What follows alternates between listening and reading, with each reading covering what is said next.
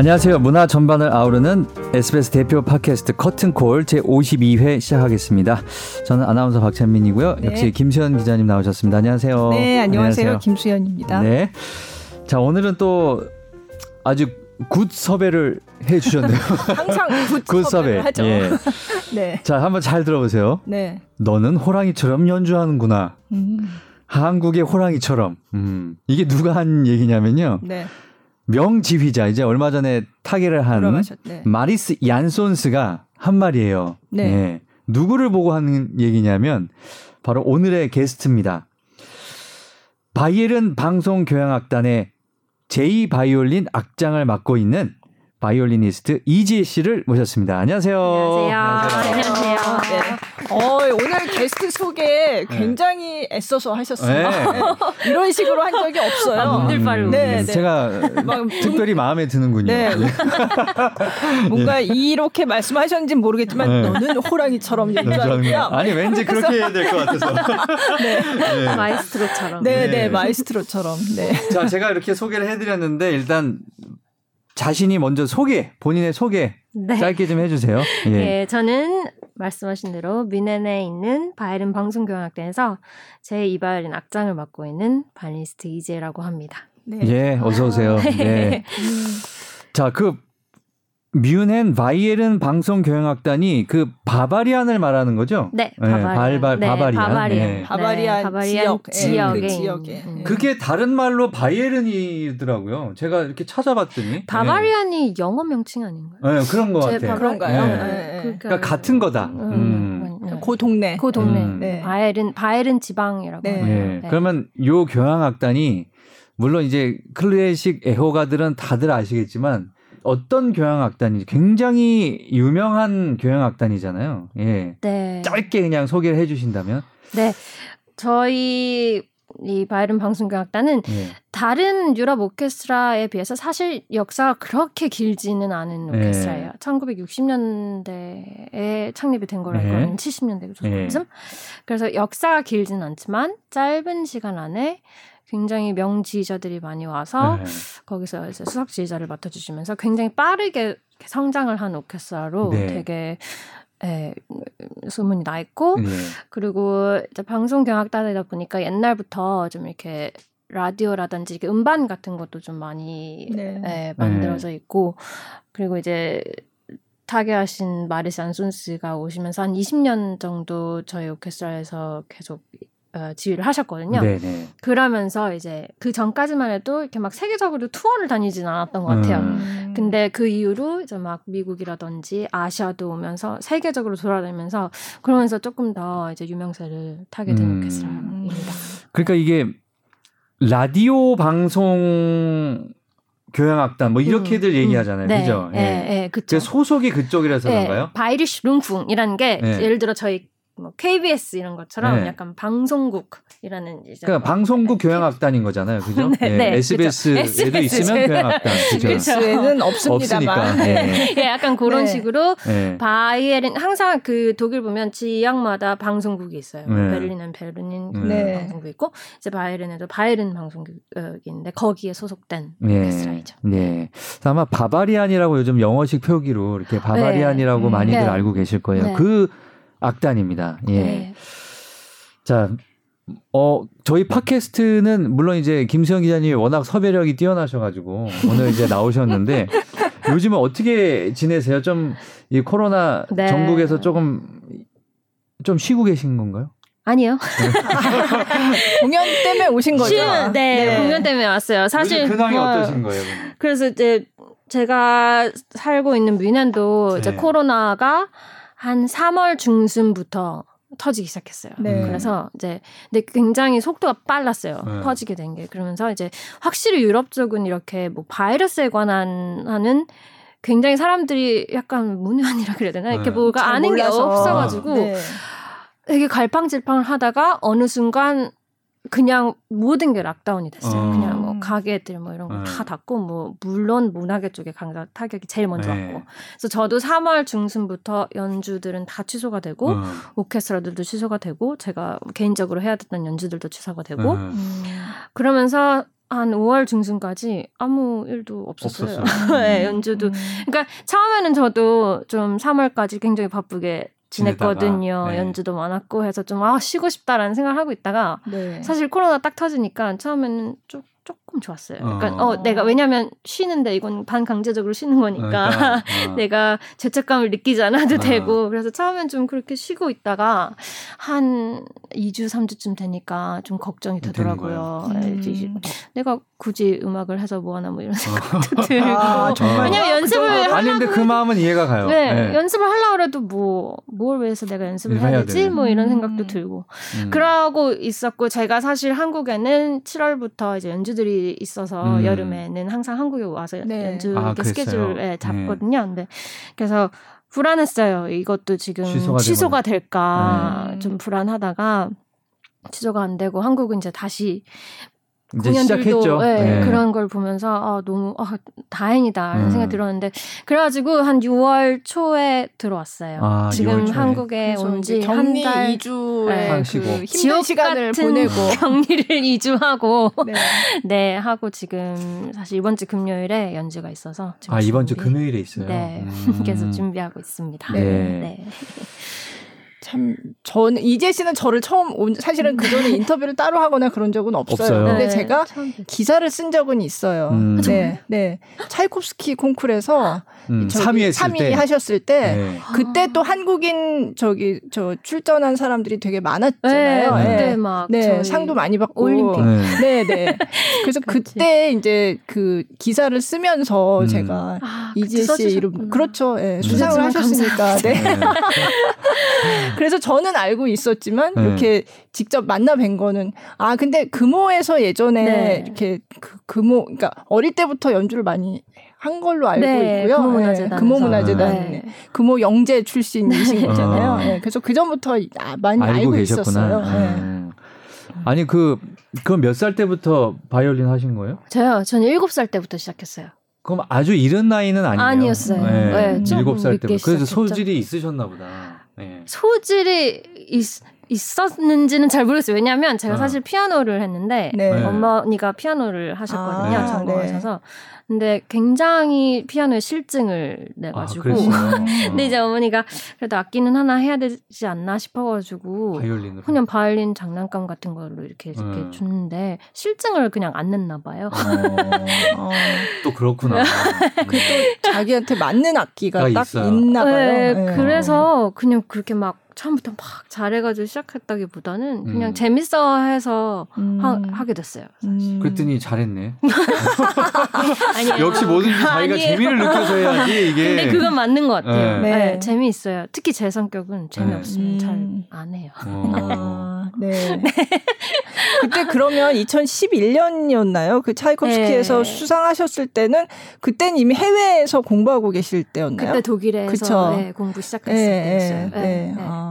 그럼 그때 그 이후에도 독일에서 이제 계시다가 그러면 바이에른 방송교향악단은 2010 제가 2013년에 3년에? 처음 아카데미라는 시스템이 있어요. 이제 독일 오케스트라에는 아카데미라는 시스템이 있어서 그거를 이제 약간 어떤 오케스트라든 독일에 있는 오케스트라든 거의 다 있는 것 같아요. 독일은 미국만 해도 없거든요. 근데 독일에는 그 시스템이 있는데 저는 사실 그 시스템이 굉장히 좋은 교육 시스템이라고 생각을 해요. 그래서 이제 나이를 예를 들어 뭐 오케스트라마다 조금씩 다른데 26살, 27살 정도까지 되는 사람들 오디션을 해가지고 이제 약간 장학금 같은 식으로 이제 달마다 이제 돈을 주면서 이렇게 오케스트라에서 일을 할 수 있게 해줘요. 2년 동안 저희 오케스트라 같은 2년 동안. 그러면 이제 정말로 프로페셔널 오케스트라에서 정말 오케스트라 단원으로 생활을 하면서 이게 어떤 직업인지를 진짜 체험하는. 약간 뭐 의사로 치면 인턴 같이 그렇게. 그래서 선택할 수도 있겠네요. 그죠? 2년을 해보고. 네, 그렇죠. 그걸 하다가 정말로 나가는 학생들도 많이 있고요. 정말 안 맞으면은 뭐 아닌 것. 그러다가 뭐 예를 들어 실내악이 더 맞아서 나간 사람도 있고, 아니면 뭐 솔로가 좋아서 나간 사람도 있고, 아니면 공부를 더 하고 이런 초이스를 할 수가 있어요. 근데 저도 우연치 않은 기회에 그 아카데미라는 거를 이 바이에른 방송교향악단에서 처음 해보게 됐어요. 그렇게 시작을 했어요. 2013년에. 그럼 거기서 그렇게 뭐 인턴 같이 이렇게 아카데미에서 시작을 해서. 악단에 들어가게 되는 거는 거기서 심사 같은 걸 하나요? 오디션을. 네. 네. 그럼 거기에 이제 합격을 하신 거예요? 그렇죠. 오디션에? 네, 오디션. 근데 쉽지 않았어요. 오디션이 사실 아카데미를 하면 좋은 점은 이제 그 동료들이 저를 아니까 제가 이제 그 사람들한테는 제가 이제 학생이잖아요. 네. 네, 네. 아니까. 근데 또 안 좋은 점은 아니까. 그렇죠. 네. 네. 그래서 더 새로운 사람 없나 이렇게 그렇죠. 보통 이렇게 그러니까 보게 되거든요. 제 장점도 알지만 단점도 아니까 그게 오디션을 볼 때 조금 부담이 더 되는 부분이기도 했어요. 그래서 쉽진 않았죠. 아니 근데 그 이지혜 씨가 제가 프로필 보니까 레오폴드 모차르트 콩쿠르도 1등 하시고 뭐 이렇게 되게 많이 이제 콩쿠르에서 네. 입상을 하셨는데 그런 악단의 연주자들은 단원들은 네. 다들 이지혜 씨 정도의 실력이 될까? 난 그런 생각도 좀 드는 거지. 아유, 근데 네. 다들 그러니까 저희 오케스트라만 해도 실력이라는 건 이제 음악인으로서 그런 게 굉장한 수준에 있으신 분들이에요. 그렇죠. 저도 아직 제가 아주 제일 어린 나이는 아니지만 그래도 이제 어린 측에 속한 오케스트라에서 근데 이제 확실히 어린 분들은 특히 이제 목관, 금관, 뭐 솔로 주자들, 뭐 이렇게 수석분들 같은 경우는 뭐 엄청난 커리어를 가지신 분들도 많이 있고, 네. 그리고 이제 저 나이 또래는 저처럼 이렇게 콩쿠르도 많이 하고 이런 학생들도 많이 있고. 하지만 저희보다 조금 더 높으신 연세가 좀 더 있으신 분들은 아무래도 그 시대 때는 이제 콩쿨이라는 게 막 이렇게 지금처럼 활성화되지 않았으니까 그런 식으로 커리어는 조금 다르지만 그래도 다들 이제 그 당시에 교육들은 탑을 받으신 분들이 있죠. 네. 그렇게 해서 이제 바이엘은 방송 교향악단에 들어가시게 되셨네요. 네. 그죠? 네. 근데 악단 그 교향악단의 단원 생활이 나는 맞을 것 같다라고 생각을 하셨나 봐요. 네. 제가요. 저는 근데 그런 거를 전혀 몰랐어요. 저는 사실 여기 들어가기 전까지 정말로 오케스트라에 대한 거는 플레잉에 관한 것부터 시작해서 레퍼토어도 그렇고 모든 게 그냥 지로였어요. 아무것도 아는 게 없었어요. 근데 그래서 제가 내가 뭐 맞을까? 이게 내 성향에 맞을까? 취향에 맞을까? 내 성격에 맞을까? 이런 것도 뭐 생각할 수가 없었어요. 모르겠었어요. 그래서 그냥 정말 막무가내로 약간 뛰어든. 근데 너무 다행히 그날 이후로 하루도 지금까지 후회한 적은 없어요. 그리고 하면 할수록 그냥 내 몸에 맞는 옷을 입는 것 같은 느낌인 것 같아요. 다행이죠. 너무 감사합니다. 근데 또 어떤 분들은 이제 솔로로 활동하는 게 좋아서 이런 오케스트라에 소속되지 않고 이제 따로 하시는 분들도 맞아요. 있고. 프리랜서로.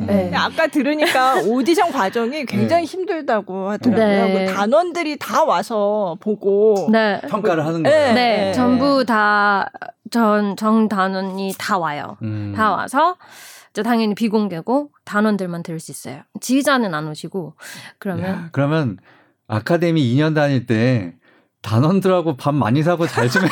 잘 지내. 정말 잘 그래요. 잘 지내. 아니 누구랑 진짜 뭐 그래요. 싸우거나 이랬으면 점수 잘못 줄 거예요. 그래, 진짜로 사는 데인데 다. 근데 그렇죠? 정말로 저는 이제 제가 오디션을 볼 때는 이제 제가 오디션을 보고 이제 사람들이 이제 그러면 한 정단원이 한 뭐 7, 80명 정도 와서 이제 들어요. 네. 그러면 1, 2, 3차까지 있거든요.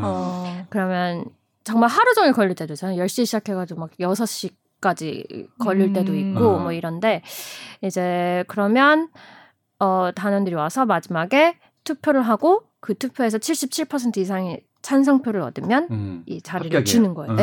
그러면 합격인 거예요. 77%면 정말 조금만 반대해도 아슬아슬한 거잖아요. 아슬아슬하더라고요. 저도 77% 뭐 맞네 뭐 50% 이랬는데 그게 아니더라고요. 10명 중 2명 정도만 반대해야 되네. 그렇죠. 그건 굉장히 큰 수고 아까 말씀하신 대로 예를 들어 아카데미생이 저만 해도 저도 이제 단원이니까 듣는단 말이에요. 오디션을. 그러면 정말로 아카데미생이 나오면 그날 걔가 아무리 연주를 잘해도 자꾸 그 사람이 어떤 사람인지를 아니까 예를 들어 그래서 그런 것도 굉장히 많았어요. 예를 들어 이제 뭐 레이시즘 이런 건 없지만 예를 들어 동양인들은 아무래도 이제 문화적인 예를 들어 예의라든지 이런 게 굉장히 다르잖아요. 근데 이제 그런 것도 저도 적응할 때까지 굉장히 시간이 필요했고 노력도 많이 했어야 됐고 이제 그 멘탈리티가 되게 다르니까 특히 이제 조직 안에서는 정말 더 다르고 저는 이제 수석자니까 더 달랐고 근데 이제 아카데미에 가끔 이제 동양인들이 이제 오면 저도 항상 얘기를 해요. 일단 이 플레잉관에서는 네가 잘했으니까 여기 뽑힌 거고 있는 2년 동안에는 무조건 이 사회에서 어떻게 네가 행동을 해야 되는지를 많이 배우라고. 어린 그래서, 사람들이 또 그런 거 잘 못하잖아요. 네, 그리고 잘 몰라요. 저도 잘 몰랐어요. 어떻게 행동을 해야 되는지. 막 예를 들어 잘 지내는 친구 동료 같은 걸 와가지고 미리 말해줘요. 예를 들어 너 뭐 솔로 활동하는 거 다 알고 있지만 아카데미 있을 때는 그런 거 가서 막 얘기하고 막 자랑하고 절대하지 말라고. 그럼. 원래 뭐 이런 거라든지. 그러면 이렇게 해서 이런 말이 나온 거 아니야? 라떼는 말이야. 이제 그런 게 나오는 거지. 그렇죠. 네. 그런 조언을 잘 해주셔야겠다. 네, 그죠? 그래서 저도 당연히 동양인들이 와서 이렇게 오디션을 보거나 하면 더 당연히 뭔가 애틋한 게 느껴지죠. 네, 그러면 이제 그런 거를 얘기를 많이 해주고 충고를 해주는데 그게 오디션에 작용을 해요. 그러니까 그렇게 2년을 지냈을 때 뭐, 정말로 단원들이랑 잘 지낸 사람이랑 좀 거리를 둔 사람들이랑 차이가 많이 나더라고요. 그러면 그 자리가 날 때만 오디션을 보는 건가요? 네. 자리가 나. 그것도 운이네, 그죠? 그것도 운이에요. 2년 졸업 이제 다 다녔는데 자리가 없어. 네. 그러면은 그럼 뭐 기다려야 돼요. 기회가 없는 거잖아요. 기다려야 되고. 저도 오디션 3번 봤어요. 이 오케스트라에서. 근데 2번 떨어졌던 거예요. 네, 2번 떨어졌어요. 한 번 2차 쓰러지고, 한 번 파이널 쓰러지고, 마지막 한 번 했어요. 어렵다. 그러니까 실패는 성공이 한 번이니까. 그때 이지혜 씨를 싫어하던 사람들이 그때 이제 다 나간 건가 이제? 아니에요. 제가 설득을 시켰어요. 음악적으로 설득해야 되는 거잖아요. 음악적으로도 그렇고, 네, 뭐 조직 생활에서 뭐 퍼스널리티도 그렇고 이런 거를 노력을 했었어야 되더라고요. 네. 끈질기게 포기하지 않는다. 네.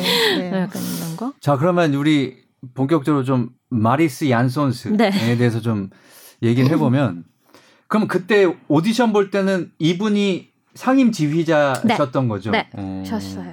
그때가 2013년에 제가 오디션을 받고 2014년 시작했으니까. 근데 요 얘기는 왜 나온 건가요? 너는 호랑이처럼 연주하는구나. 한국의 호랑이처럼. Like a Korean tiger. 코리안 타이거라 그랬어요. 이게 타이거라고. 제가 마리스 얀손스가 이렇게 새로운 단원이 오면 이렇게 굉장히 근데 단원 하나하나를 꼼꼼히 다 파악하시는 거로 유명하세요. 이분이 유명하셨어요. 당연히 근데 그래야 되는 거 아닌가요? 당연히 그래야 되는데 별로 단원들의 관심이 없으신 지휘자들도 있긴 있거든요. 근데 얀손스는 그런 면에서 굉장히 유명했어요. 이렇게 한 사람 한 사람 소통하는 거를 되게 좋아하시고 중요하게 생각하셨던. 그래서 누가 이렇게 새로운 사람이 오면 또 그만큼 철저하게 딱 관리를 하세요. 어떤 사람인지. 근데 전 처음 왔을 때 아무래도 이제 처음 보던 조그만한 동양 여자, 어려 보이는 여자애가 앞에 이렇게 앉아있으니까 의심쩍어 하시는 게 확실히 보였어요. 느껴졌어요. 사람이 이렇게 눈을 보면 느껴지잖아요. 딱 쳐다보는데. 그것도 마리스 얀손스가. 그 눈빛은 정말 소름 돋았어요. 진짜 사람 이렇게 쳐다보는데 그냥 너무 무서워서 소름이 돋는 약간. 쟤 잘할까? 뭐 이런 느낌? 약간 그런 느낌? 그래서 이제 당연히 이제 소개를 시켜주고, 오케스트라에서 항상 소개를 시켜주거든요. 새로운 단원이 오면.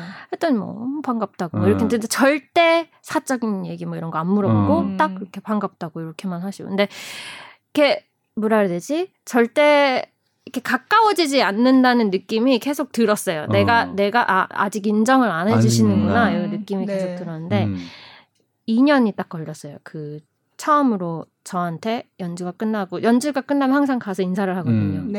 인사를 할 때 처음으로 이분이 저한테 마음을 열었구나라고 했을 때가 딱 요때였어요. 그때가 일본 투어를 돌 때였는데 연주를 굉장한 연주 말러다 9번 그 연극을 하고 너무너무 그날은 좀 굉장히 스페셜한 연주여가지고 너무 고맙다고 이제 인사를 하려고 딱 가서 줄을 이렇게 서 있었는데 누구랑 인사를 하고 있다 이렇게 저를 보더니 막 저를 부르는 거예요. 전 전지도 모르고 막 이랬더니 막 이러고 컴이야 막 이래요. 그러더니 이제 갔더니 막 You play like 타이거 막 이러니까 너무 마음에 들었나 보다. 네. 그러면서 막 이렇게 막 저도 처음 너무 놀래가지고 네, 갑자기 뭐지? 막 전 너무 깜짝 놀랐더니 you play like tiger, tiger 막 이러면서 Korean tiger 이러면서 막 볼에다 뽀뽀를 해주시는 거예요.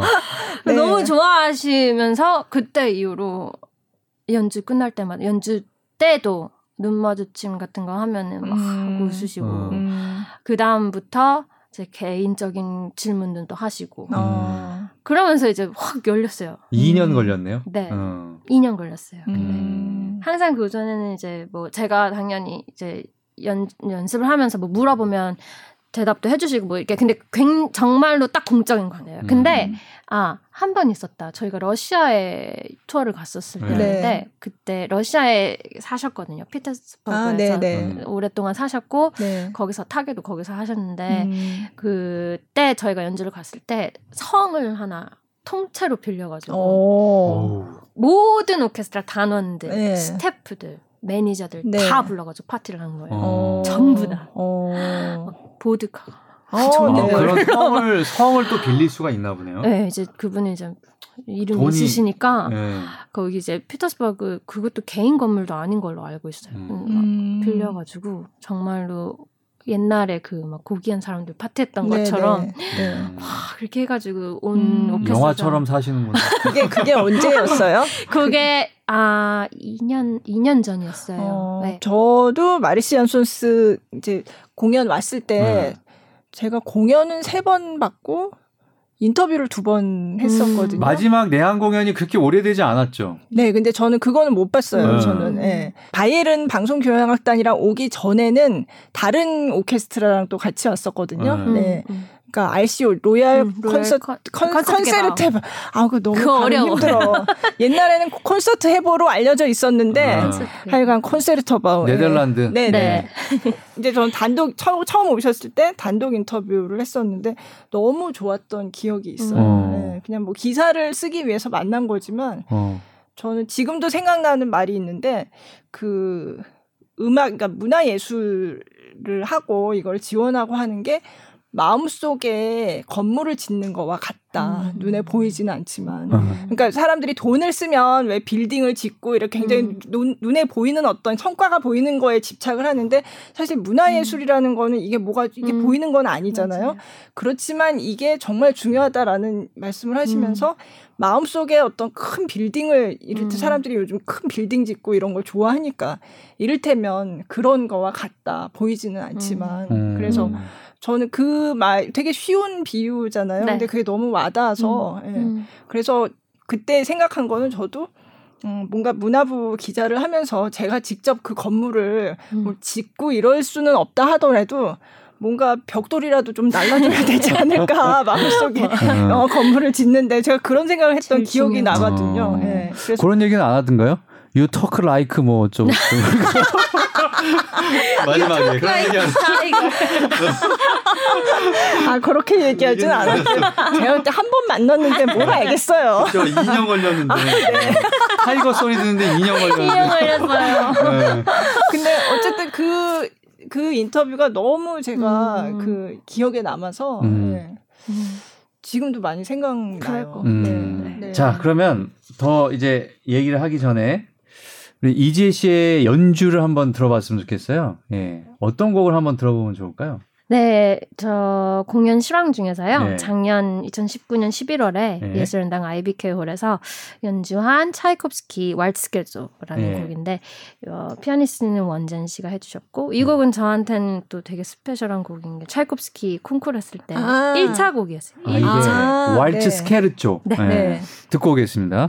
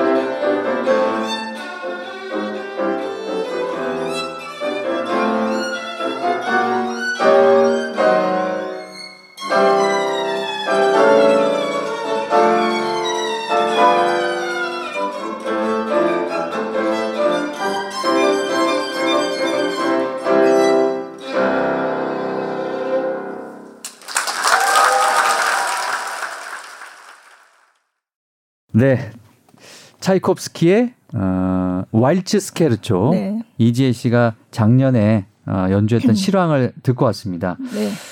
듣기 아주 좋은데요. 예. 아우, 감사합니다. 예. 실황 연주를 듣는 건 참 힘든 일인데.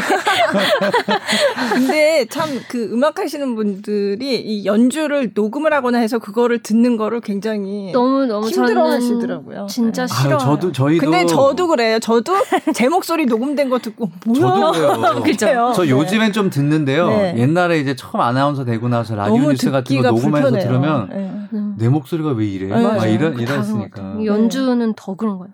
그래서 연습해야 될 땐 들어요. 그러니까 연습해야 될 때는 그렇죠. 연습할 때 네. 특히 시간이 없을 때 가장 시간을 단축해서 빨리 연습을 효율을 올릴 수 있는 가장 좋은 방법 중에 하나인 것 같아요. 녹음해서 들어보는 계속 듣는 거. 네. 요 밑에서 들리는 거랑 네. 내가 했을 때는 거랑 너무 다르더라고요. 그죠. 근데 요즘은 또 녹음이나 녹화를 할 일이 많잖아요. 또 그죠. 코로나 네. 때문에 비대면 연주도 많이 네. 하고 해서. 그래서 안 좋아요. 안 좋으세요? 점점 적응을 해가고 있는 것 같아요. 네. 사실 네. 많이 바꿔놓는 것 같아요. 이 코로나가. 굉장히, 네. 네. 좋은 점도 있고 안 좋은 점도 있고 한 것 같아요. 저는. 아니 그 기사를 보니까 네. 사용하시는 바이올린이 네. 악기가 1800년대인가 만들어진 700년대. 네. 그럼 그때 제작된 거를 쓰시는 거예요? 네. 오, 그럼 몇 년 된 거예요? 지금 300년이 넘은 거잖아요. 넘은 거죠. 네. 바이올린은 그렇게 쓰죠. 네. 아니 그 뭐예요? 오래된 거예요? 뭐예요? 과단이니. 아, 네. 그럼 그걸 사신 거예요? 아니요. 누구한테 이제 돈이 없어요. 저 직장이 있는데.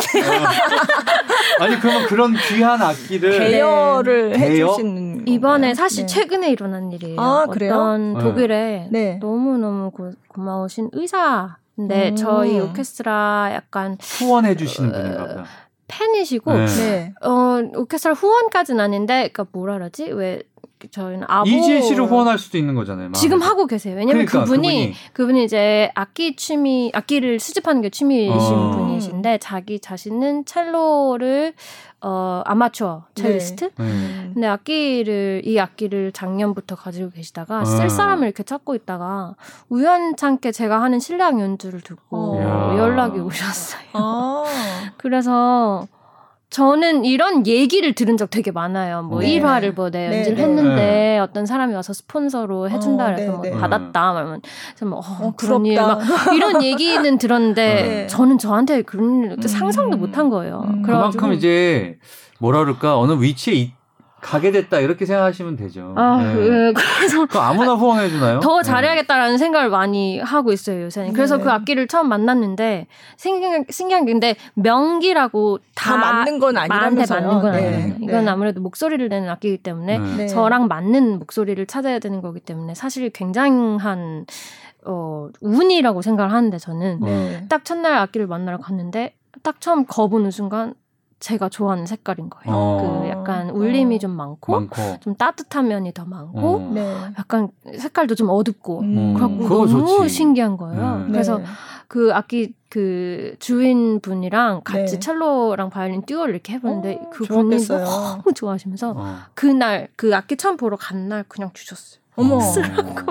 쓰라고? 네. 그럼 뭐 보험 좀 들어놓으셨나 모르겠네. 보험 들었겠죠. 보험 네. 무조건 들어야 돼요. 네. 엄마가 바로 그러더니 그날 그 금고사라고. 네. 불안하다고. 너보다 이제 악기가 더 불안하다고. 아니 그러면 그 악기는 네. 1700년부터 지금 300년인데 네. 그동안 좀 혹시 유명한 사람의 손에 거치진 않았을까요? 그런 악기들이 이제 그런 악기 뭐 X 뭐 이렇게 부르면 X비시다 뭐 X 뭐 이렇게 해가지고 근데 이 악기는 그 이름은 없는 것 같아요. 누가 지나갔는지는 모르겠어요. 근데 이지혜가 나중에 썼던, 또 X 돼야겠네. 뭐 이렇게 이지혜가 썼던 뭐 이럴 수도 돼야겠네. 있겠네요. 네, 더 열심히 하겠습니다. 더 좋은 연주자. 근데 저는 제가 바이올리니스트라면 1700년대에 만들어진 악기를 내가 여기에 끼고 연주하면 1700년대 시대상이 나한테 그냥 올 것 같아요. 연주. 약간 이제 그런 식인데 약간 그런 옛날 명기들을 연주를 하면 그 악기가 내는 아우라가 있어요. 예를 들어 이 바이올린도 제가 처음에 할 때 느낌이 내가 막 뭐를 하려고 하면 악기가 가만히 있어봐 내가 해줄게 약간 이런 느낌? 악기 자기의 그게 있기 때문에 제가 그걸 함부로 막 하지 못하게 해요. 예를 들어 제가 뭐 그 아나운서님 싫어하시는 건 뭐 악기를 친다 이렇게 팔을 친다 그럼 소리 안 내요. 그런 거 안 내요. 싫은 거예요. 그런 거 안 내요. 굉장히 성격이 있어요. 그래서 이렇게 제가 2월달에 처음 만났어요. 그래서 지금 찾아가는 관계? 그렇네. 네, 약간. 이 과단인이가 좋아하는 그 아이가 좋아하는 거를 찾아가는 거구나. 네, 네. 그분이 좋아할 걸 제가 찾아줘야 돼요. 어떻게 연주를 그분이 좋아하는 걸. 그래서 사람들이 그런 말을 하더라고요. 그러니까 악기를 막 이렇게 여러 가지 트라이 해보는 게 사실 테크닉으로도 좋을 수도 있다군요. 악기마다 다르니까. 제가 해야 되는 게 예를 들어 제가 항상 가지고 있던 악기랑 지금 이 과단인이랑도 제가 활을 써야 되는 방법이 좀 달라요. 예를 들어. 그러니까 예전에는 어떤 악기를 쓰셨어요? 예전에는 그것도 이탈리안 악기였는데 베르곤지라고 굉장히 제가 운이 좋게 베르곤지요? 네. 성악가 이름인데 테너. 그러네요. 네, 근데 되게 운이 좋게 그것도 오랫동안 쓴 악기예요. 그래서 그 악기를 쓰면 그냥 정말 제 몸 같은 느낌? 제가 정말 뭐 20년 가까이 쓴 악기니까 진짜 모든 커리어도 그거로 다 했고 정말 그냥 그 악기는 이제 쓰면 내가 제 목소리를 가지고 말을 한 느낌이라면 이번에 만난 이 악기는 아직 서로를 알아가는 그런 단계죠. 그럼 어떤 이제 바이올린도 얇은 소리가 나는 바이올린이 있고 두꺼운 소리가 나는 그 어떤 걸 더 좋아하세요? 전 두꺼운 소리. 무조건. 저도 두꺼운 소리를 좋아하거든요. 네, 두껍고 전 좀 여성 남성 이렇게 쓰면 안 되지만 중저음 같은. 네, 중저음. 메조소프라노. 전 알토. 그래서 악기도 이제 첼로 소리 좋아하고. 네. 바이올린에서 자꾸 첼로 소리 내려고 그래요. 아니 아까 바이올리니스트인데 바이올린 소리를 원래 안 좋아하신대요. 이렇게 막 고음만 하고 있으면 저도 막 그러면 이렇게 돼요. 그래서 고음에 가도 좀 그 뭐라 그래요? 성량이 크다 그랬나? 좀 이렇게 좀 울림이 좀 많은. 근데 저희 오케스트라가 그래요. 저희 오케스트라가 얀손스가 소리를 정말 마지막 연주 때까지 얘기한 게 소리였어요.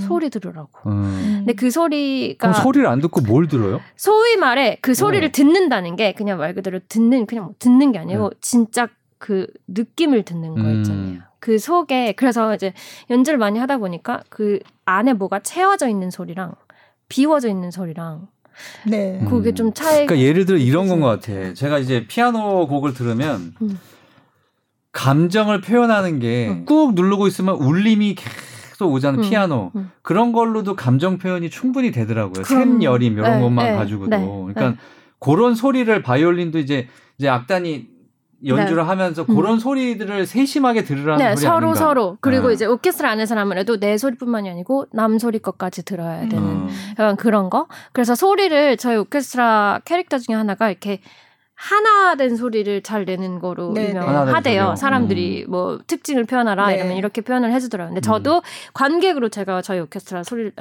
연주를 가서 들었을 때 그게 가장 큰 감동이었어요. 그 소리가 주는. 왜냐하면 음악이라는 건 사실 소리잖아요. 네. 그래서 그 처음 그 제일 중요한 그 요소를 가장 중요히 여겼던 분이 얀슨 씨고 오케스트라도 그렇게 트레이닝이 잘 돼서 제가 아까 오디션 3번 봤다 그랬잖아요. 떨어졌을 때 2번 타 소리 얘기 들었어요. 그러니까 네 소리 좋고 다 그런데 여기 더 둥글고 좀 더 따뜻한 소리가 났으면 좋겠다고를 지적을 계속해서 정말 도대체 고민을 많이 해야겠다. 둥글고 따뜻한 소리가 뭔지를 제가 알아야 되니까 막 엄청 듣고 막 그랬었어요. 따뜻한 물에 목욕도 좀 자주 하고 그렇죠. 좀 몸도 따뜻해지게 좀 알코올도 많이 뭐 이런 식으로. 근데 저는 그 바바리안이라는 그 오케스트라 이름을 딱 들었을 때, 야 이게 뭔가 굉장히 이 오케스트라의 이름이 되게 세련됐다는 소리 나는 느낌을 받았어요. 바바리안이라는 게 약간 옛날 느낌도 나면서 요즘 현대적 느낌도 나고. 바바리아 지방이 옛날부터 되게 부자들이 많이 사는 되게 보수적인 동네로 알려져 있잖아요. 그래서 또 되게 보수적이고 왜냐하면 자기네 문화가 굉장히 발달돼 있는 도시다 보니까 지방이다 보니까 사실 독일 안에서도 바바리안 사람 별로 안 좋아하는 사람들 꽤 많이 있어요. 네, 그 사람들의 그 자존심이 너무 세가지고 근데 바바리안 사람들이 좀 그런 약간 겉으로 보기엔 무뚝뚝한데 알고 보면 왜 시골 사람들 이렇게 막 정 많은 것처럼 근데 알아야 돼요. 거기까지가 되게 시간이 좀 오래 걸려요. 네. 그러니까 독일은 보면 그 지역마다 이제 워낙 이제 음악 그 클래식의 본고장 격이니까 그 지역마다 다 자기네들의 어떤 그 자존심 뭐 이런 게 다 있는 것 같습니다. 아까 마지막 연주 잠깐 언급하셨는데 그 마지막 연주 어땠는지 좀 그 마리스 얀손스랑 같이 했던 마지막 연주. 네, 그거가 작년 11월 중순에 뉴욕 카네기홀이 마지막 연주였어요. 그때도 좀 건강 상태는 별로 좋지 않았을 굉장히 좋지 않으셨고 사실은 그 투어였어요. 유럽 투어를 돌고 마지막을 뉴욕에서 뉴욕 카네기홀에서 2번 연주였는데 사실 유럽 그래서 투어를 반으로 줄이셨어요. 반으로 줄이고 왜냐하면 뉴욕은 포기하기 싫다고 얀손스가 그래서 반만 하시고 좀 쉬시다가 뉴욕으로 오셨는데 그 연주 당일날 이제 무대 리허설을 하는데 저는 아니 저 안색을 딱 봤는데 오늘 연주가 가능할까라는 그게 딱 드는 거예요. 근데도 푸시를 하지 그러니까 고집도 엄청 세셨어요. 그러니까 사람들이 리허설을 할 때는 그래도 이제 앉아서 하시라고 아껴야 되니까 절대 안 앉아요. 그러면서 맨날 하시던 말씀 있었는데 자기 아버지가 또 유명한 지휘자셨거든요. 아버지가 항상 그랬는데 내가 포디움에서 앉는 거는 죽기 전까지 절대 일어나지 않는다. 지휘자는 무조건 서야 된다. 한 번도 앉으신 적이 없어요. 그래요? 근데 그날도 안 앉으시고 무대 리허설을 계속 하시는데 정말 안색이 이렇게 왜 사람이 이렇게 잿빛 약간 그러니까 너무 이제 너무 힘드시고 하니까 그날은 막 눈도 거의 잘 못 뜨실 정도로 너무 힘드셔가지고 정말 너무너무 무서웠던 기억이 들어요 저는. 그래서 연주도 되게 스토리가 많았어요. 연주도 막 연주 중간에 이제 그 인터미션을 하는데 대부분 뭐 30분 정도 하는데 막 40분, 50분 되도록 종을 안 치는 거예요. 그래서 우리 다 중간에 이거 어떻게 된 거 아닌가 무서워가지고 다들 사람들 막 이제 우승승 거리기 시작하고 그랬는데 정말 거의 1시간 다 됐을 때 종이 딱 울면서 나가서 앉으래요. 근데 매니저가 수석들한테만 오더니 만약의 상황을 대비해서 준비하고 있으라고. 그러니까 무슨 일이든지 일어나면 빨리 캐치할 수 있는 그걸 이렇게 놀래지 말라고. 의사들이랑 다 와 있었대요 이미. 그래서 뭐 무대 뒤에서는 계속 마에스트로한테는 연주하지 말라 그러고 마에스트로는 끝내야 된다고 하고. 그래서 그때 브람스 교향곡 4번을 했어요. 근데 저는 정말 한 음도 기억이 안 나고 다리만 이렇게 보면서 연주했어요. 제가 이제 마술로 바로 앞에 있으니까 다리가 계속 후두들거리는데 난 저게 저러다 넘어질까 봐. 그래갖고 계속 그것만 보고 저는 어떻게 끝났는지 사실 연주 기억도 안 나고 그 연주 끝나고는 잘 어떻게 끝났어요. 끝나고는 이제 커튼콜을 하러 또 나오시는 거예요. 나오더니 앵콜을 하재요. 또 앵콜도 우리는 나가자고. 제발 해야 된다. 굳이 그래갖고 막 헝가리 무브 막 신나게 눈도 못 뜨면서 막 하시는 거예요. 그러고는 바로 병원에 가셨어요. 저희는 못 봤고 아무도 그날은 보지 못해요. 그게 마지막이었어요. 그리고 얼마 있다 돌아가신 거예요? 그러고 한 2주? 3주. 그러고 12월 1일 날 11월 31일, 12월 1일 그 새벽에 돌아가셨거든요. 그 2019년에 돌아가신 건가요? 작년이요. 2019년. 네. 이제 딱 반년 됐네요. 그런데. 네. 그래서 정말 근데 그런 말씀을 많이 하셨어요. 난 무대에서 죽고 싶다고. 그럼 우린 맨날 그랬어요. 우린 싫다고. 근데 정말 거의 자신이 원하시던 대로 끝까지 음악하고. 근데 그날도 아까 말한 것처럼 그날도 오디션 아니 그 리허설을 하는데 그날도 그 말씀을 하시는 거예요. 소리. 그냥 내지 말라고. 소리 한음 다 한음 영혼을 떠서 하라고. 그냥 하는 연주죠. 그게 마지막이었어요. 아유 참. 아니 또 이지혜 씨 섭외해서 또 이런 또 생생한 얘기까지 들을 수가 있네요. 마리스 얀손스의 마지막 지휘 때 어떤 일이 있었는지 비하인드 스토리까지 한번 들어봤는데. 근데 제2 바이올린 악장이시잖아요. 그게 뭔 차이가 있는 건가요? 제2 바이올린 악장. 그러면 제1 바이올린 악장? 그게 또 따로 있는 거예요. 따로 있죠. 그러니까 원래 악장이라는 명칭이 이제 콘서트 마스터라 가지고 악단을 대표하는 사람을 악장이라고. 우리가 하잖아요. 이제 뭐 협연자들이 나와서 악수 이렇게 하고 그분들이 이제 악장이시죠. 악장. 근데 이제 오케스트라들마다 구조가 좀 조금씩 다르니까 악장이 몇 명이 있느냐 이게 되게 달라요. 저희 오케스트라 같은 경우는 이제 First Concert Master라고 해서 악단을 대표하는 그 아까 말씀하신 대로 악수를 하는 악장이 두 명 있어요. 그리고 그 밑에 그냥 악장. 그 밑에 그냥 악장. 썰드 악장이에요, 뭐가? 그러니까 first concert master고 뭐 부차 말하자면 second concert master겠죠? 그게 또 1바이올린에 그렇게 악장이 4명이 있어요. 그러고는 이제 부악장 이렇게 내려가고 그러고 저는 이제 second violin concert master라고 하는데 쉽게 말해서 수석. 우리나라 말로 하면. 근데 이제 수석이라는 게 독일에서도 명칭이 다르더라고요. 바이올린 수석인 거예요, 그러니까? 이 바이올린 수석인 건데, 이제 독일 오케스트라는 대부분이 그 단어가 슈틴프라라는 말을 써요. 그게 이제 프린시프라는 말인데, 대부분 이 바이올린의 수석은 그렇게 쓰는데, 이제 저희 오케스트라는 구조를 그렇게 만들어놔서 저 자리까지 콘서트 마스터라는 명칭을 붙였어요. 그래서 이제 이 바이올린, 세컨 바이올린, 콘서트 마스터. 그래서 저랑 같은 직위인 사람이 한 명 더 있고, 그 다음에 이제 부악장. 부악장은 또 그 밑이고. 그럼 열에서 어디 앉으세요? 이렇게 있어요? 저는 이렇게 있으면 이제 악장, 악수하는 사람이 제일 끝에 앉고 그 옆에 부악장이 앉고 그 옆에 제자리. 높으시네요. 전혀 높지 않습니다. 월급쟁이. 월급쟁이. 아니 그래도 그럼 젊은 나이에 20대 때 되신 거예요? 30대 때 되신 건가요? 제가 만으로 28살 때 오디션에 합격을 해서 오디션을 봐서 2년의 수습 기간을 걸쳤어요. 그래서 30살이 됐을 때 확정이 됐어요. 이제 저는 여기에 이제 은퇴할 때까지 종신단어. 몇 세까지 할 수 있는? 저희는 만 60세까지 여기 다닐 수 있거든요. 65세. 와, 저희는 67세 된대요. 괜찮네. 오시겠어요? 저 나중에 저기 뭐야 방송 끝나고 월급 얼마인지 좀 알려주세요. 도거만 조금 배워서 오시면 조금 방송국에 도거만 되면 65세까지 괜찮네요. 근데 어쨌든 쉽지 않은 일인 것 같아요. 그렇죠? 네, 쉽진 않았어요. 제 인생에 저는 그렇게 고생을 많이 하면서 잘하는 사람 같진 않은데 그래도 어려운 일 중에 하나였던 것 같아요. 그러니까 예를 들어 옛날에 학생 때 뭐 콩쿨러 이런 거 당연히 어려웠죠. 차이콥스키도 정말 어려운 네. 몸적으로나 막 심적으로나 그렇게 그렇죠. 어려웠던 네. 적이 없었는데 요거는 약간 정신력 싸움. 그러니까 이게 또 시간도 길어 2년이라는 수습 기간이 있다고 보고 그 전에 이제 오디션도 봐야 되고 네. 막 이렇게 불안한 상황이 계속되다 보니까. 지금 코로나도 그렇잖아요. 사람이 앞일을 모르니까 불안한 게 좀 있는데 네.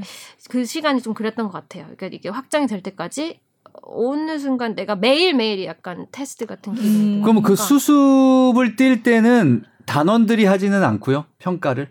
그거 다 단원들이 해요. 그것도 단원들이 해요? 77%? 네. 그것도 하고 나서 일단 제 그룹이 먼저 투표를 해요. 저희 그룹이 먼저 그러니까 바이올린 네, 바이올린 파트가 70% 이상이 예스가 나와야 전체 오케스트라 투표로 넘어가요. 아. 거기서 제가 과반수를 받아서 전체 오케스트라 투표로 넘어간 거죠. 네. 네. 쉽지는 않네요. 어렵다. 네, 되게 정말 끝까지 시험 다 해보고 네, 거기서 네. 한 명하고도 싸우면 안 되겠다. 진짜. 수습 기간에는 진짜 정말 네. 천사처럼 살았어요. 그래야지 천사처럼 살아야죠. 고민하면 그래 나도 이해해. 아. 뭐 뭐가 싫다. 그리고 이게 이 조직안에 있으면 끝나고 나선 좀 덜 천사 같아. 지금은 뭐. 아니 그리고 또 누구하고 이러면 또 누가 얘기하면 또 거기 가서 또 소문 퍼지고 이러니까. 그렇죠. 안 돼. 암만 해도 오케스트라가 굉장히 많은 사람들이 네. 모여 있는 집단이라서 네. 그런 사회생활의 어떤 그런 보수적이잖아요. 그렇지 않아요? 보수적인 사람들도 많이 있어요. 확실히. 네. 그리고 바이에른 지방에서 특히 온 사람들은 조금 더 그런 성향이 있는 것 같기도 하고. 그럼 외국인 단원이 많은가요? 네, 지금 외국인 그러니까 거의 75% 80%가 독일 사람들이 네. 독일이나 오스트리아 쪽 사람들이고 네, 뭐. 외국인은 사실 동양인은 저 포함 또 있어요. 그래서 예, 네, 중국인 바이올린 분 한 분 계시고 네. 한국인데 동포. 그러니까 한국에서 네, 네. 아, 독일에서 태어나신 네, 한국. 제도. 네. 네, 그러니까 부모님이 네. 그때 독일 국적인 네, 부모님이 네. 부모님 한국에서 독일로 네, 가셔서 네. 거기서 그분이 계시는데, 네, 그게 다예요. 네. 3명. 그럼 여성 단원은요? 여성 단원이 저희는 좀 많아요. 아, 스트링 현 파트는 거의 한 그룹의 반은 여자인 것 같아요. 점점 네, 많아져요. 네. 점점 많아서 여성 파워가 굉장히 센 오케스트라예요. 아. 네, 네. 아무래도 관 쪽은 아직 남자분들이 네. 좀 아직도 많으시고 네. 전체 통틀어서는 지금 한 40% 60% 되는 것 같아요. 여자분들이 사실. 그럼 단원들끼리 뭐 이렇게 어울려서 그렇게 저희는 그러니까 그것도 저는 몰랐어요. 저희는 네. 사실 여기가 두 번째 오케스트라거든요. 그래서 어디 계셨어요? 아우크스부르크라고 네, 독일 미넨에서 기차 타고 한 1시간? 네. 아우크스부르크. 네. 되게 좀 옛날에 그 구자철 맞아요. 거기서 일했어요. 한번 뵀는데. 아, 정말요? 네. 그 거기에도 이제 그 슈타츠 오케스트라라고 그 네. 도시에서 나온 오케스트라에서 악장 그땐 악장 그 악수하는 악장으로 1년 있다가 여기 다시 바이에른으로 온 네. 거거든요. 네. 그래서 저는 오케스트라마다 성향이 얼마나 다른지는 잘 모르는데 저는 저희 오케스트라는 좀 잘 노는 흥이 많기로 유명하대요. 몰랐어요. 네. 왜냐하면 연주가 끝나면 일주일에 노말 항상 그러니까 목요일 금요일 연주예요. 아니면 목요일 금요일 토요일 항상 매주. 그러면 연주가 끝나고 항상 맥주를 마셔요. 사람들이 뭐 다 오는 건 아니지만 그 항상 그 적어도 30-40명 항상 그래서 항상 맥주 마시고 맨날. 네. 그러니까 화합이라고 봐야겠죠. 네. 자, 그 보통 저도 이제 만약에 제가 피아니스트나 이런 게 됐으면 솔리스트로서 이렇게 해외 연주 다니고 이러고 싶을 것 같거든요. 네. 근데 악단에 들어가셨잖아요. 네.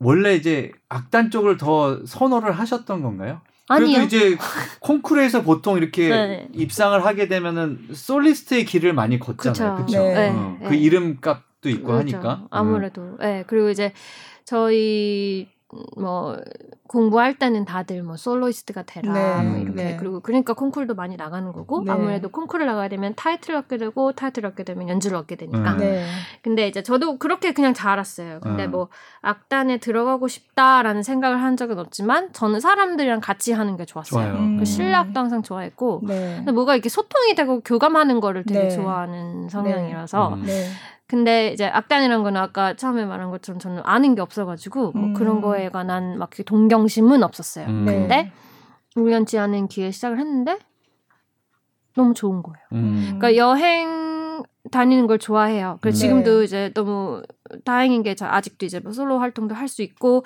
실력 활동도 할 수 있고 하니까 이제 연주 여행을 아직도 굉장히 많이 다니고 저희 오케스트라도 약간 터돌이 오케스트라 해가지고 투어 같은 것도 많이 하죠. 네. 연주 그러니까 여행을 많이 다니시고 네. 그렇죠. 네. 저희는 1년에 한 번씩 큰 투어가 하나씩 있어요. 유럽 아니면 미국 아니면 아시아. 네. 올해도 사실 잡혀 있었는데 근데 코로나 때문에 당분간은 그런 투어는 이제 어려울 것 같고 근데 그것도 솔직히 70-80명이 같이 움직이고 악기도 다 움직여야 되니까 큰 일이네요. 굉장한 일이에요. 엄청난 이거 거죠. 엄청나요. 네. 도와주시는 분들만 적어도 한 20명 정도 따라다니는 것 같아요. 네.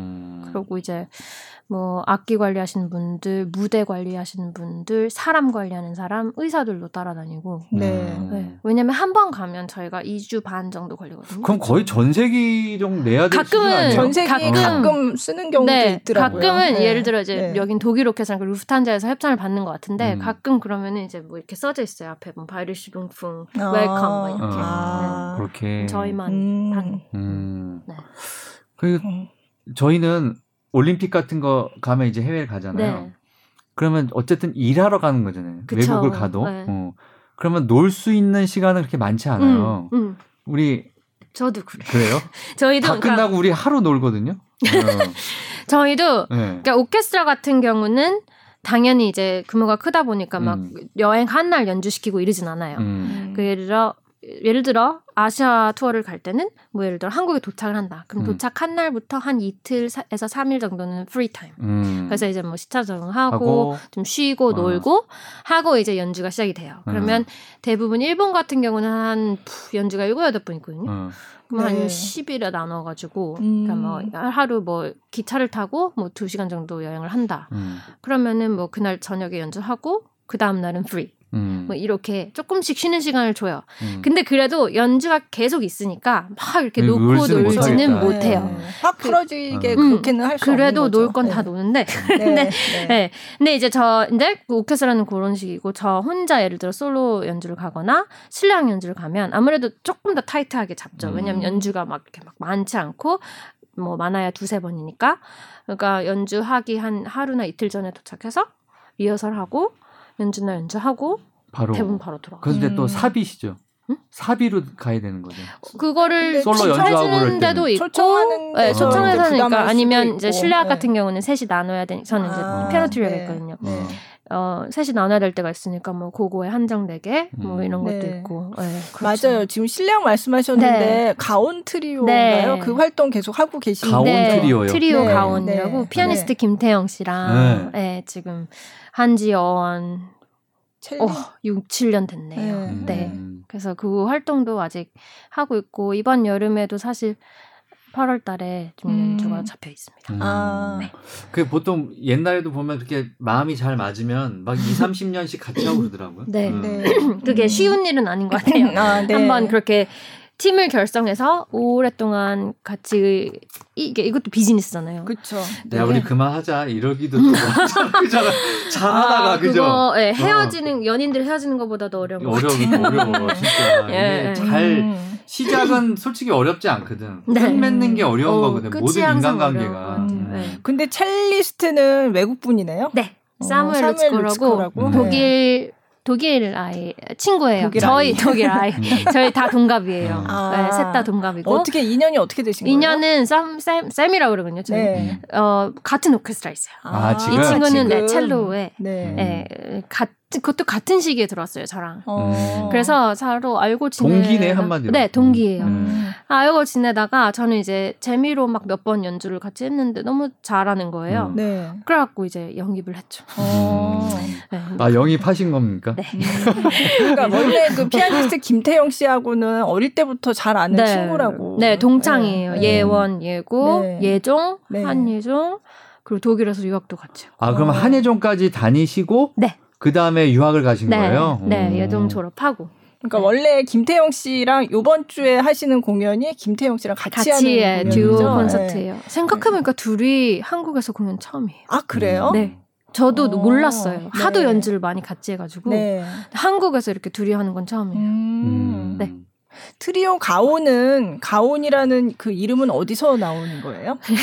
그게 네. 이름 짓는 게 되게 어렵더라고요. 아이 그 네 명이시니까 아시겠지만 되게 저는 뭐 편하게 지었어요. 쉽게. 네. 되게 어렵더라고요. 네. 근데 이제 저희는 뭐 한국 이름으로 할까 외국 이름으로 이렇게 할까 하다가 일단 뭘 해도 입에 좀 잘 붙는 거 네. 그리고 이제 뜻도 좀 좋은 거. 근데 이제 저희가 가온이라는 게 왜 뭐를 가열시키다 가온 이렇게 열을 더한다라는 뜻이 있고 네. 그 뭐가 한자로 네, 그러니까 세상의 중심이라는 네. 뜻도 있더라고요. 가온. 그래서 그걸 합쳐서 저희가 이제 무대에서 힘을 합쳐서 에너지를 합쳐서 그거를 열기를 뜨게 만남에 중심이 되자 뭐 이런 네. 뜻.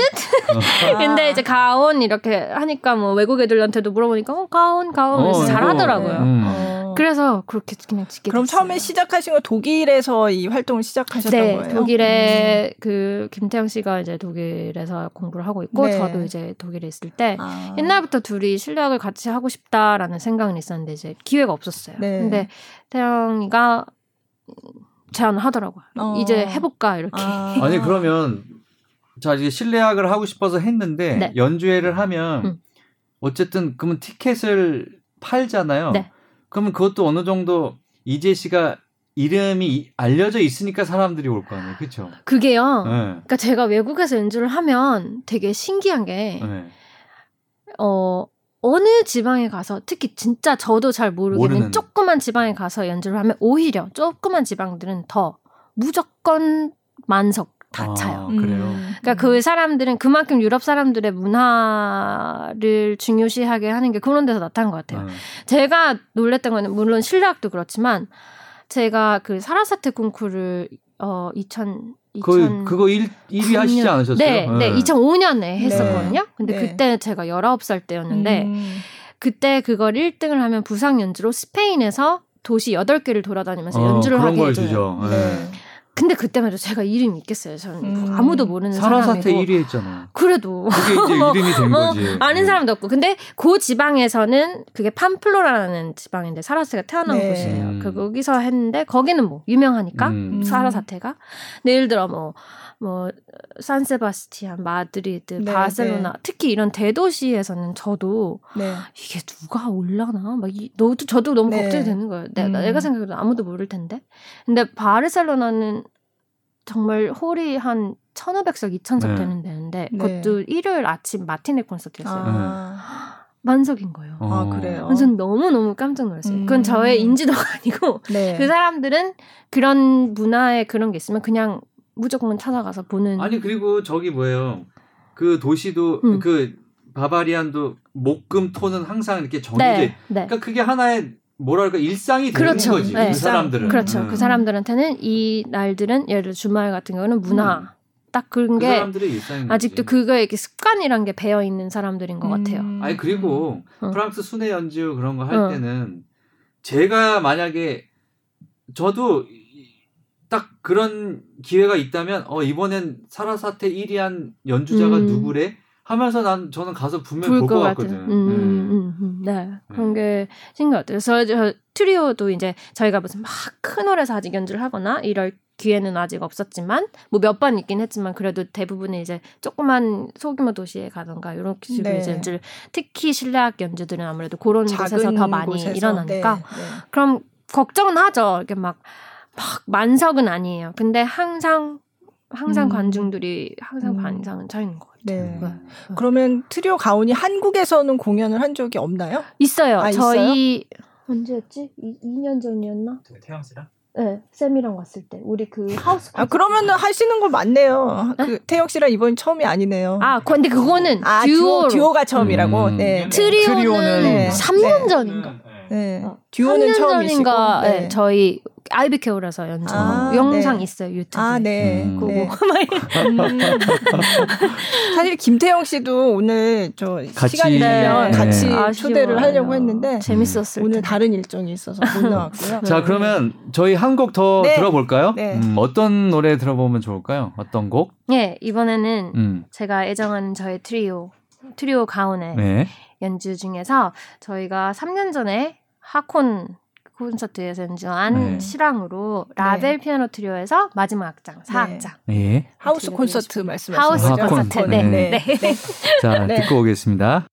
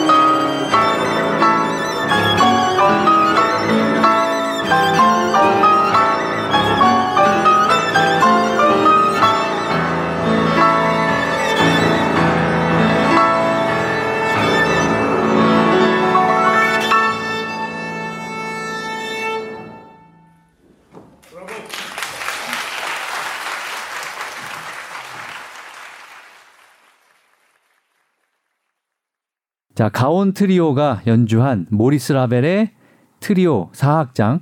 네. 네. 하우스 콘서트 실황이었습니다. 박수 소리도 좀 들리고 네. 분위기가 막 전해지는 것 같아요. 네. 네. 저 연주 되게 재밌었어요. 네. 네. 하우스 콘서트 저희가 지진아 언제 나오셨었죠? 네. 2주 전? 아 정말? 네. 지금 베토벤 하고 있잖아요. 네. 한 달 동안 네. 줄라이 맞아요. 페스티벌. 네. 네. 그래서. 그런 거 너무 소개했었어요. 너무 좋아요. 네. 그런 거 많이 해야 돼요. 네, 맞아요. 그러니까 지금 오케스트라에서도 활동하고 계시고, 이제 솔로도 하시고, 네. 네. 실력 활동도 하고, 네. 네. 굉장히 바쁘게. 예, 활동을 하고 계시네요. 예. 근데 오케스트라를 이제 많이 듣는 분들은 아시겠지만, 그럼 제2 바이올린은 어떤 파트를 연주하는 거지라고 궁금해하시는 분도 있을 것 같아요. 그렇게 구체적으로는 네. 잘 모르죠, 네. 솔직히. 네. 쉽게 말하면 저도 이렇게 붙이는 건 싫어해요. 근데 쉽게 이해를 하려면 그러니까 멜로디를 반주하는. 근데 사실 생각해 보면 반주라는 게요, 누구를 뒷받쳐 주기도 하지만 그 뒷받쳐 줌을 어떻게 하냐에 따라서 곡이 완전 변할 수가 있어요. 네. 멜로디는 한계가 있어요. 네. 멜로디는 딱 정해져 있기 때문에 내가 그걸 멜로디를 연주하는 거에서는 뭐가 변할 수 있는 범위가 그렇게 많지는 않은 것 같아요. 근데 세컨 바이올린, 그러니까 내성이 어떻게 색깔을 내느냐, 어떻게 소리를 만드느냐, 어떻게 템포를 잡느냐에 네. 따라서 완전 음악이 변할 수가 있는 네. 거예요. 네. 근데 저는 이상하게 저도 이제 스트링 쿼텟 네. 실내악, 현악사중주를 하면서도 네. 제가 퍼스트 바이올린도 해봤고 세컨드 바이올린도 해봤고 근데 네. 저는 그 세컨드 바이올린이 줄 수 있는 그 무한한 그거를 찾는 게 너무 재밌는 거예요. 그리고 특히 오케스트라에서 이제 역할이 항상 세컨드 바이올린, 사실 세컨드 바이올린만 나오는 부분이 별로 없어요. 그리고 네. 교향곡에서도 세컨드 바이올린을 멜로디를 중요하게 여기서 쓴 작곡가들 많이 없어요. 가끔가다 뭐 말러가 세컨 바이올린으로 시작해서 세컨 바이올린 끝나 뭐 네, 이런 건 네, 있지만 네. 세컨 바이올린 항상 어느 악기인가 뭔가는 같이 가요. 같이. 네. 그러니까 목소리를 약간 채워주는 역할. 근데 저는 그거를 이제 오케스트라는 이제 범위가 크니까 뭐 그냥 현드링만 같이 하는 것도 아니고 관이랑 같이 가야 될 때고 네. 금관이랑 같이 가야 되고 퍼커션이랑 같이 가야 될 때도 있고, 그러니까 그 역할을 알아가는. 굉장히 중요한 네. 역할이거든요. 그럼 네. 제2 바이올린 파트가 몇 분이 계시는 거예요? 지금 저희 그룹이 총 15명. 맞네요. 한 많죠. 명이 네. 지금 은퇴를 하셔가지고. 근데 원래 네. 16명. 그러면 제1 바이올린이라고 해야 돼요? 네, 18명. 근데 제1 바이올린도 18명? 네. 그게, 근데 이제 전 인원이 그렇고, 항상 이제 대부분의 교향곡들은 저희가 앉을 때 1바이올린 16명, 네. 2바이올린 14명, 그리고 비올라가 12명, 네. 그리고 첼로? 10명, 네. 8명 요렇게 떨어져요. 그러니까 요 오케스트라 들을 때 교향곡 이런 거 들을 때 요런 거 파트별로 다 볼 수 있으면 되게 재밌게 예, 들을 수 있는데 가끔 교육 프로그램을 많이 해요. 저희 오케스트라에서도. 네. 네. 그러면 그런 거를 들려줘요. 그러니까 이 파트는 이런 걸 하고 그래서 역할이 뭐고 네. 그런 걸 하면 이제 학생들은 더 재밌게 연습을 듣는 그래서 유튜브에서 피아노 같은 것도 이제 마스터 클래스 이렇게 나온 영상들 보면 네. 그 선생님이 이 학생한테 이 부분에선 이렇게 쳐! 막 이런 걸 들으면 이렇게 하니까 재밌어. 되게 재밌더라고요. 네. 그렇구나. 네. 그래서 이 바이올린은 좀 바쁘죠. 그러니까 내 것만 하는 게 아니고 좀 그래서 되게 재밌는 게 저도 이제 점점 오래 있으니까 오케스트라에 보이는 게 1 바이올린에 앉아 있는 바이올리스트 성향과 2 바이올린의 성향이 굉장히 달라요. 어떻게 달라져요? 1 바이올린은 확실히 좀 쉽게 말해 조금 그냥 좀 쉽게 말해 뭐 솔로이스틱하진 않지만 좀 조금 더 그냥 자유분방해요. 약간 좀 세고 좀 내 거 소리도 좀 세고 이런 스타일이라면 이 바이올린은 그걸 약간 이렇게 다 일단 맞추는 거 유연성 이런 거를 중요하게 하는데 약간 화합 단합을 되게 중요해요. 그러니까 플레잉도 약간 뭐라 그래야 되지? 막 이렇게 나대는 연주 말고 약간 이렇게 더 맞춰가면서 그런 그래서 성격들도 조금씩 다른 거 더 유하구나. 네. 약간 더 착해. 네, 착해.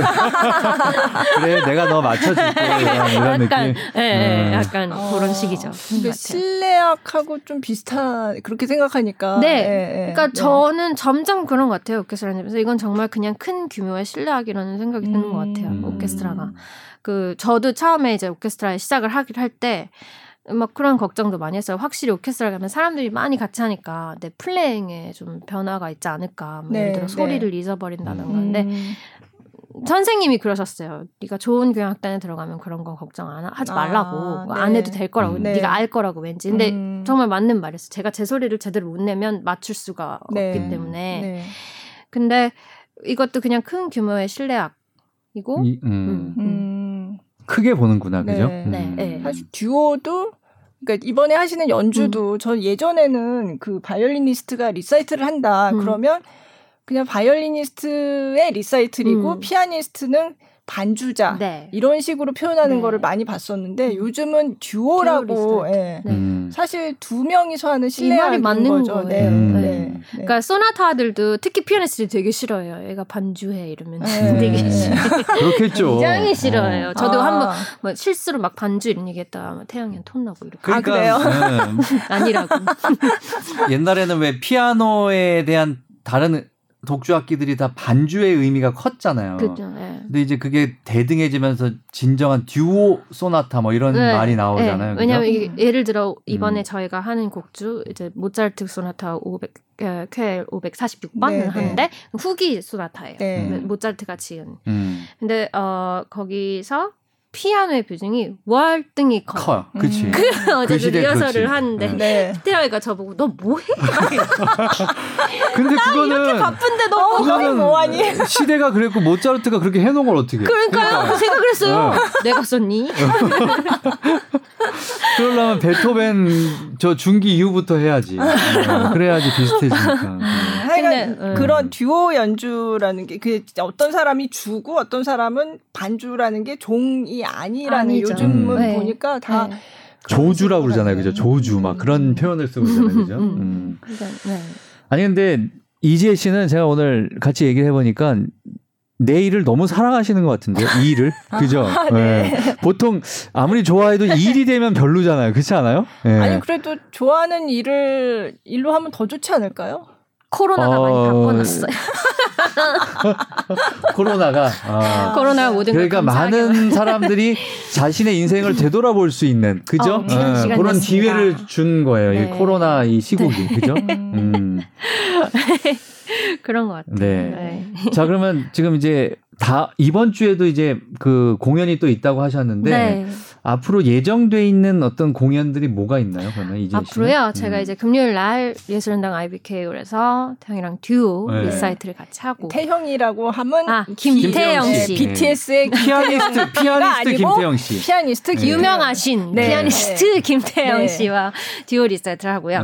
그러고 나선 대관령 국제음악제 이번에 또 참가를 하게 돼서 거기서 두 번. 한 번은 이제 오케스트라에서 이제 그 페스티벌 오케스트라에서 악장 그 악수하는 악장으로 연주를 하나 하고 베토벤 전원교향곡 하게 됐고요. 그러고 나서는 실내악 연주를 또 베토벤 심포니 이번에 베토벤을 주제로 해가지고 해서 베토벤을 심포니 2번을 피아노 트리오로 편곡을 베토벤이 직접 한 그런 게 있어요? 그걸 피아니스트 이진상 씨와 첼리스트 김두민 씨와 같이 연주를 아니 이번에 대관령 음악제가 이제 외국 연주자가 잘 올 수 없으니까 다 이제 한국인 연주자가 대부분인데 너무 좋아요.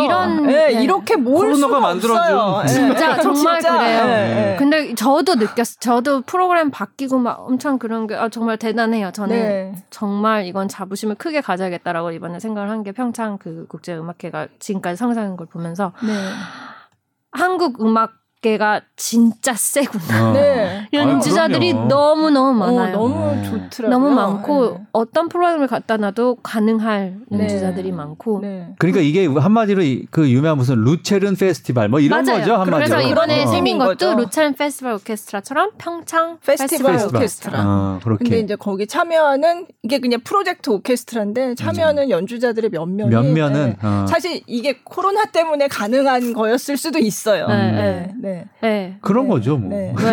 그분들이 스케줄이 다 되니까. 그렇죠. 대단한 것 같아요. 이 페스티벌 오케스트라는 제가 작년에 처음 참여를 하게 됐는데 이런 경험은 처음 했어요. 그러니까 오케스트라는 저도 이제 외국에서만 했으니까 한국에서는 오케스트라 경험이 없었거든요. 한 번도 기회도 없었고. 그러니까 이게 한마디로 페스티벌 오케스트라에 이제 새롭게 연주자들이 모여서 하는 거잖아요. 한마디로. 그러니까 이게 면면은 또 대단할 수 있지만 그 조화의 문제는 또 다른, 앙상블은 또 다른 문제인 거잖아요. 그죠? 맞아요. 왜냐면 페스티벌 때만 만나니까.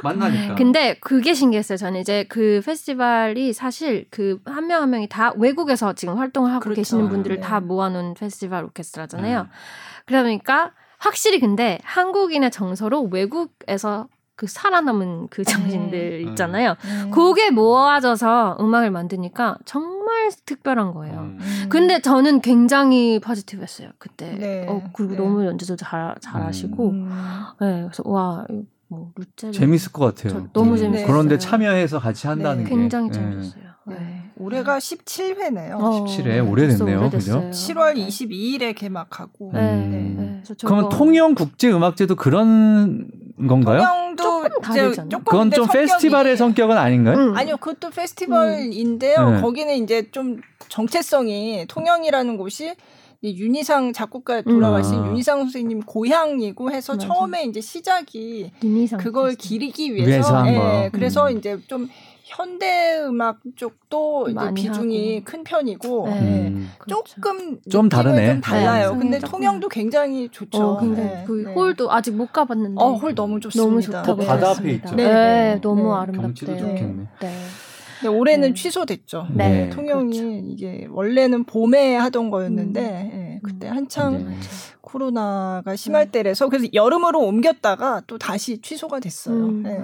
너무 아쉬운데 근데 대관령은 이제 하게 너무 됐으니까 저도 너무 기대가 되고 그거 이제 하고 또 8월 초에는 대전에서 대전 국제음악제라고 나와요. 그때도 또 참여하세요? 그때도 참가해서 비발디 4개 할 것 같고 그러고 나서 이제 트리오 가온 그리고 제가 이제 그거 발트 앙상블이라고 제가 그것도 이제 약간 외국에서 지금 다 활동하시는 유럽에서 활동하시는 분들을 모아서 왜 발트예요? 발트가 숲이라는 뜻이에요. 발트가 숲이라는 뜻이구나. 숲이라는 뜻이었는데 앙상블이 여기도 생긴 지 꽤 됐는데 전 작년부터 조인을 했는데 현악 앙상블이에요. 그래서 올해는 또 고고 연주가 8월 15일 광복절을 맞이해서 좀 전쟁 광복절 이렇게 해가지고 조금 그런 정신에 좀 이렇게 연결이 되는 쇼스타코비치랑 슈트라우스 곡들을 해서 그 앙상블을 제가 이제 리딩을 하면서 연주를 같이 하고 그리고 이제 트리오 가온 연주가 8월 말에 있고. 알겠습니다. 네. 자, 그러면 이제 오늘 제가 마지막으로 뭐 한번 저는 질문 드리고 싶은 게 하나 있어요. 네.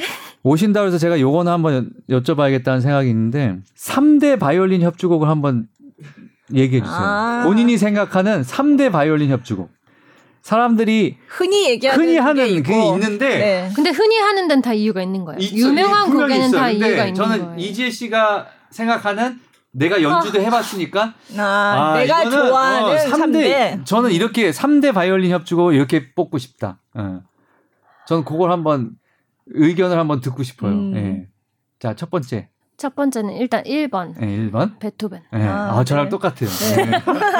그걸 능가하는 건 없는 것 같아요. 일단 보통 얘기하는 3대에 들어가는. 그건 들어갈 수밖에 없는. 들어갈 수밖에 없어, 진짜. 사실 베토벤이 쓴 모든 곡 중에서 이렇게 밝은 곡이 없는 것 같아요. 그렇지만 숭고하고. 그리고 이렇게 심플한 수가 없을 정도로 심플하게 써놨는데 너무 어려워요. 그러면서 깊잖아요. 이게 못 건들겠는 콘텐츠. 사실 저도 이걸 지금 이번에 9월 달에 처음으로 지금 KBS 교향악단이랑 협연을 하게 돼 있어요. 그래서 이건 정말 탑 중에 탑인 것 같아요. 사실 저도 약간 두려운 마음이 너무 컸어요. 왜 곡들 중에 너무 귀해서 감히 못 건들겠는 곡? 내가 감히 이거 아직 하면 안 될 것 같아요라고 들었던 곡인데 그래요? 기회가 몇 번 왔는데 안 했어요. 제가. 그럼 이번이 처음 하시는 거예요? 조금 더 만든 다음에 하시려고 그래도. 근데 이번에는 해야 할 것 같아서. 제대로 해야 되니까. 근데 이번에 제대로 해보도록 노력을 해보겠습니다. 노력을 하는 게 또 중요하니까. 그럼 두 번째는요? 두 번째는 브람스 콘체르토. 브람스. 그것도 아마 그럴 거예요. 저도 3개 중에 하나 들어가요. 그래요? 하나 두 번째로 치는 게 제가 있거든요. 그리고 하나는 그 마지막이 어렵네요. 그냥 지금 생각나는 거. 브루흐. 브루흐. 너무 좋은. 근데 솔직히 힘들어요. 그걸 3 개를 꼽는 게. 왜냐하면 물론 저는 예를 들어 쇼스타코비치 바이올린 콘체르토 되게 좋아하고 프로코피예프도 되게 좋아하고.